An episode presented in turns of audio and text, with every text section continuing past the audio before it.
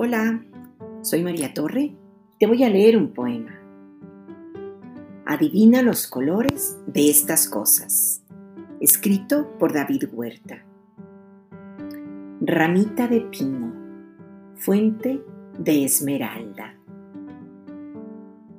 Agua de piscina, cielo en primavera.